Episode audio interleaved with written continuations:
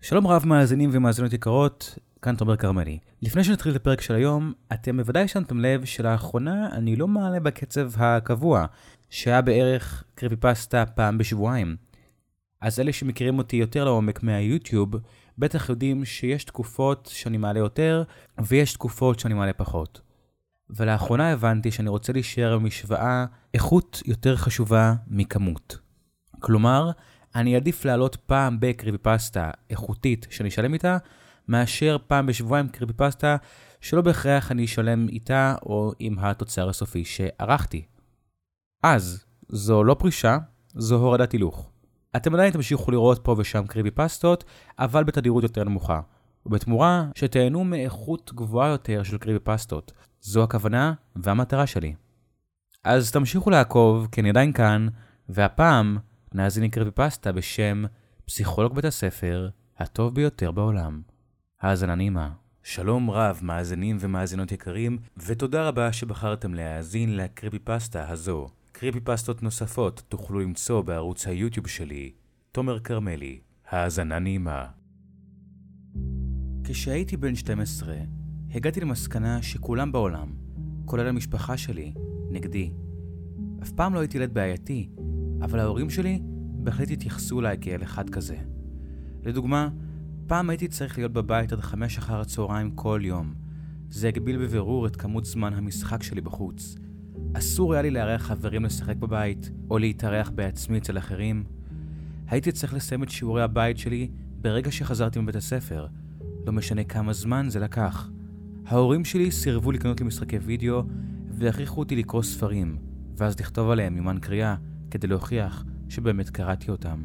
עכשיו, למרות שהחוקים הנוקשים שציינתי תסכלו אותי כילד, הם לא מה שהכי הרגיזו אותי. מה שבאמת כאב לי, היה חוסר החמלה שהפגינו כלפיי, ההורים שלי. אמי הייתה אישה מרירה שתמיד גרמה לי להרגיש אשם על תאונות או טעויות שעשיתי. אבי הכיר רק רגש אחד, תסכול. הפעמים היחידות שבהן דיבר איתי היו כשצרח עליי שקיבלתי ציונים גרועים במבחנים, או היכה אותי על התנהגות לא נכונה. אבל מספיק עליהם. אני רוצה לדבר על יועץ בית הספר שלי. למען הפרטיות שלו, נקרא לו דוקטור טאנר. כמו רוב חטיבות הביניים, היועץ, או הפסיכולוג, תמיד זמין בבית הספר במהלך שעות הלימודים, כדי לסייע לכל תלמיד הזקוק לייעוץ, בין אם זה רגשי, לימודי, חברתי, התנהגותי וכולי. למען האמת, מעולם לא ראיתי אף תלמיד מדבר עם דוקטור טאנר. כל יום הייתי עובר על פני המשרד שלו בדרכי לקפיטריה, ומציץ מבעד לחלון קטן של דלתו. הוא תמיד ישב שם לבד, עובד על ניירת כלשהי. ניחשתי שרוב הילדים פחדו ממנה לדבר על הבעיות שלהם למבוגר, שהיה כמעט זר לחלוטין. מסיבה הזו בדיוק, לקחו לי שלושה שבועות לעזור מספיק אומץ להיכנס למשרדו. השני במרץ 1993 היה היום שבו החלטתי לשתף את דוקטור טאנר בצרות שלי.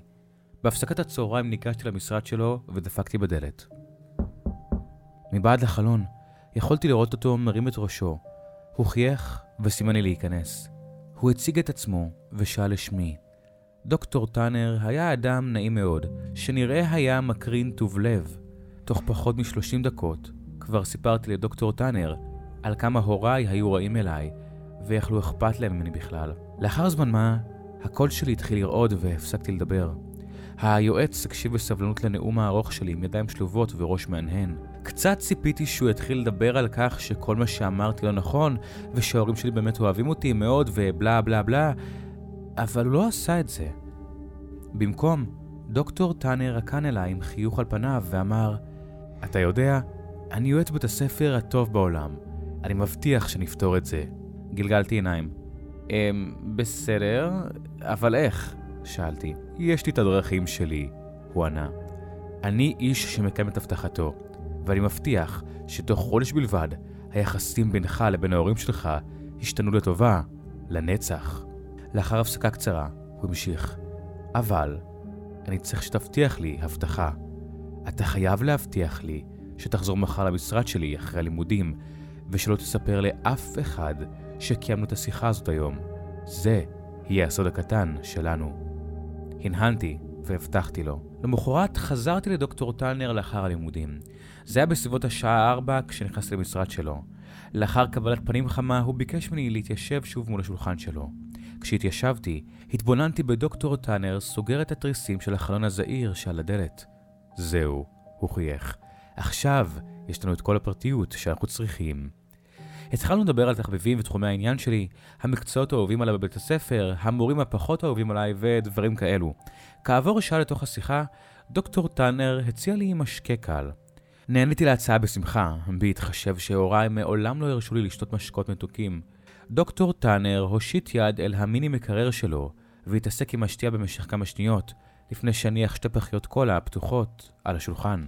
לאחר מכן המשכנו לדבר על מה שקורה בחיי, אבל לא עבר זמן רב עד ש... הכל נהיה מעומעם, ולפתע התעלפתי. כשהתעוררתי, לקח לי בערך דקה להסדיר את הראייה המטושטשת שלי, וכשזה קרה, לא יכולתי לתאר מה קורה לי. הייתי אזוק למיטה, והפה שלי היה אטום בנייר דבק. מיד התחלתי להיכנס לפאניקה. התפתלתי במיטה ומשכתי את האזיקים, אבל מהר מאוד התייאשתי. עיניי נפערו בחוסר אמון לאחר שהסתכלתי סביב החדר. פוסטרים של גיבורי על היו תלויים לאורך הקירות, ותמונות ממוסגרות של ספורטאים מפורסמים נחו על המדפים. באמצע החדר עמדה טלוויזיה ישנה וסופר נינטנדו, קופסאות משחקים שונות נערמו לצידה. לא ידעתי מה לחשוב. הנה אני בחדר מלא בחפצים שהרבה ילדים היו מתים לשחק איתם. סביר להניח שהייתי בוכה מרוב אושר, אם לא הייתי אזוק למיטה. הופתעתי שוב כשהדלת נפתחה, ודוקטור טאנר נכנס פנימה. הוא התיישב על קצה המיטה.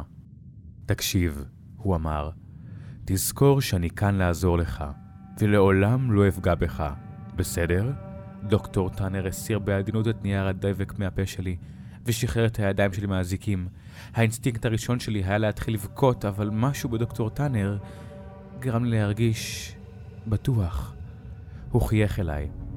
אתה הולך להישאר כאן במשך זמן מה, הוא המשיך.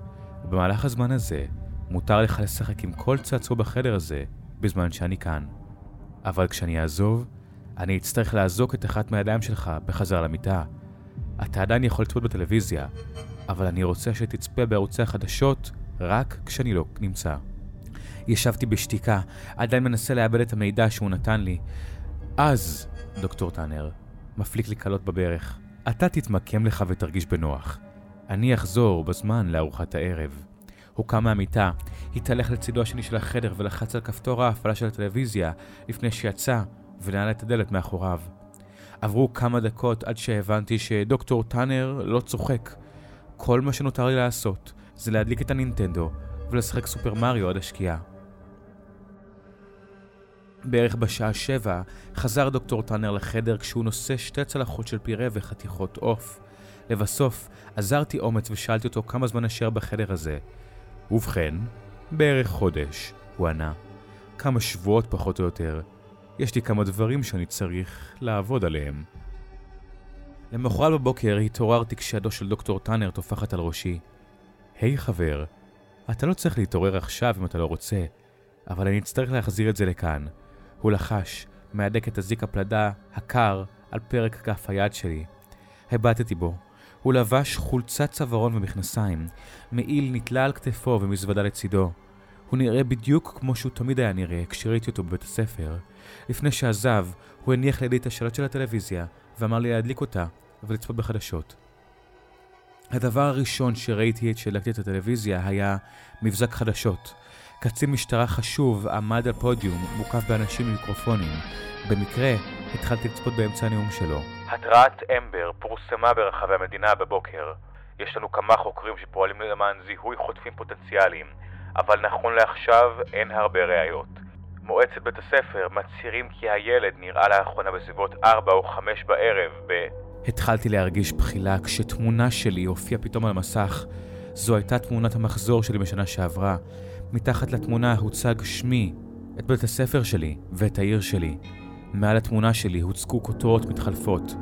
ה-FBI מתחיל בחיפוש אחר ילד שנחטף. השידור המשיך ושתי דמויות שמהר זיהיתי כאבי ואימי עלו לבמה. עיניהם אדומות ונפוחות. דמעות זלגו על לחייה של אמי כשהיא אחזה במיקרופון. מעולם לא ראיתי כל כך הרבה רגשות באים מאמי לפני כן כשהיא בכתה בטלוויזיה בשידור חי. מגמגמת משפטים כמו בבקשה תחזירו את התינוק שלי, אני כל כך מצטערת. בבקשה תחזור אלינו הביתה. כשאבי לקח את המיקרופון, כמעט ציפיתי שהגישה שלו תהיה קרה, אבל גם לו לא היו דמעות בעיניים. הוא התחנן בפני הציבור שיחזיר את בנו הביתה, אותי, ולבסוף התחנן למחילתי. Uh, אני יודע שלא הייתי אבא הכי טוב, אבל לעזאזל, עכשיו אני מתפלל שכן. בבקשה תחזירו לי את הבן שלי. זמן קצר לאחר מכן כיביתי את הטלוויזיה. חוויתי כל כך הרבה רגשות מעורבים, מעולם לא ראיתי את אבי בוכה. הרגשתי אומלל שהוריי עוברים כל כך הרבה, אבל בו זמנית הרגשתי הקלה. אני סוף סוף יודע כמה אמא ואבא אוהבים אותי. קרוב לארבעה שבועות חלפו, ודוקטור טאנר עדיין התייחס אליי בכבוד רב. הוא משאיר אותי בבוקר אזוק למסגרת המיטה, אבל חוזר אחר הצהריים לאכול איתי ארוחת ערב, לדבר ולשחק משחקים. לעולם לא הייתי מנחש כמה טוב דוקטור טאנר במונופול. אבל בוקר אחד, כשדוקטור טאנר העיר אותי לפני שיצא לעבודה, הבחנתי במבט נוקשה על פניו. הבנתי גם שזה היה שלוש שעות מוקדם יותר מאשר הזמן שהוא מעיר אותי בדרך כלל. אתה צריך לראות את החדשות היום, ללא יוצא מן הכלל. אני רוצה שתשאיר את הטלוויזיה דולקת כל היום, ותצפה בה בתשומת לב, הוא קבע ברצינות. אני, כמובן, צייתתי, וצפיתי בו יוצא מהחדר. כשעתיים לאחר מכן, מבזק חדשות קטע את הפרסומת של משחת השיניים בה צפיתי. הכותרת הייתה נמצאו שרידי גופה. במסך יכולתי לראות שני גברים בחליפות, עומדים זה לצד זה, והחלו לדבר. אנחנו מצטערים לבשר חדשות מצערות שכאלה, הבוקר, בנוגע למקרה הילד הנהדר שלנו בתחילת החודש. אחד הגברים הרכין את ראשו בזמן שהשני דפדף בין כמה דפים. והוא המשיך. שרידי גופה נמצאו בשקית אשפה מתחת לכביש המהיר. הגופה נראית ככזו של ילד, אם כי לא נשאר ממנו הרבה, ככה שלא יכולנו לזהות אותו. הגופה נחרכה ורובה נשרף עד עפר ועצם. השידור עבר לתצוגת מסוק של הכביש המהיר. עשרות ניידות משטרה התאספו ליד התחתית של הגשר שעליו נמצא הכביש המהיר. קולו של האיש עדיין נשמע ברקע. בתוך התיק המשטרה מצאה את תעודת הזיהוי הבית ספרית של הילד הנעדר. המסך הראה את תעודת הזהות של בית הספר שלי, שתמיד שמרתי בילקוט. אם כי הפלסטיק היה מעט מעוות, אבל התמונה והשם שלי היו ברורים. לאחר ששני הגברים ירדו מהפודיום, המצלמה פנתה אל הוריי. הם ישבו בין כתבים. על פניה של אמי הייתה רק הבעה כואבת, ואבי הרכין את ראשו אל ברכיו. כיביתי את הטלוויזיה. דוקטור טאנר חזר הביתה מאוחר מאוד באותו יום. הוא מיהר להיכנס לחדר, פתח את האזיקים שלי והניח בקבוק סודה בידי. הוא הניח את ידו על כתפיי וחייך. הבטחתי לך, נכון? הנהנתי, דמעות סחטו את עיניי. אתה צריך להבטיח לי שוב, הוא לחש. הוא אמר לי שאני צריך לשתות את כל הסודה שבבקבוק. זה יעזור לי לישון, ומכאן ואילך, לעולם לא אספר לאף אחד שאי פעם פגשתי אותו. הנהנתי, והבטחתי לו. אמרתי לך שאני יועץ בית הספר הכי טוב בעולם, נכון? והוא צדק, כי באותו לילה התעוררתי מאוחר, מצאתי את עצמי שוכב באמצע פארק, כוכבים זוהרים בשמי הלילה קיבלו את פניי, זיהיתי את הפארק. זה...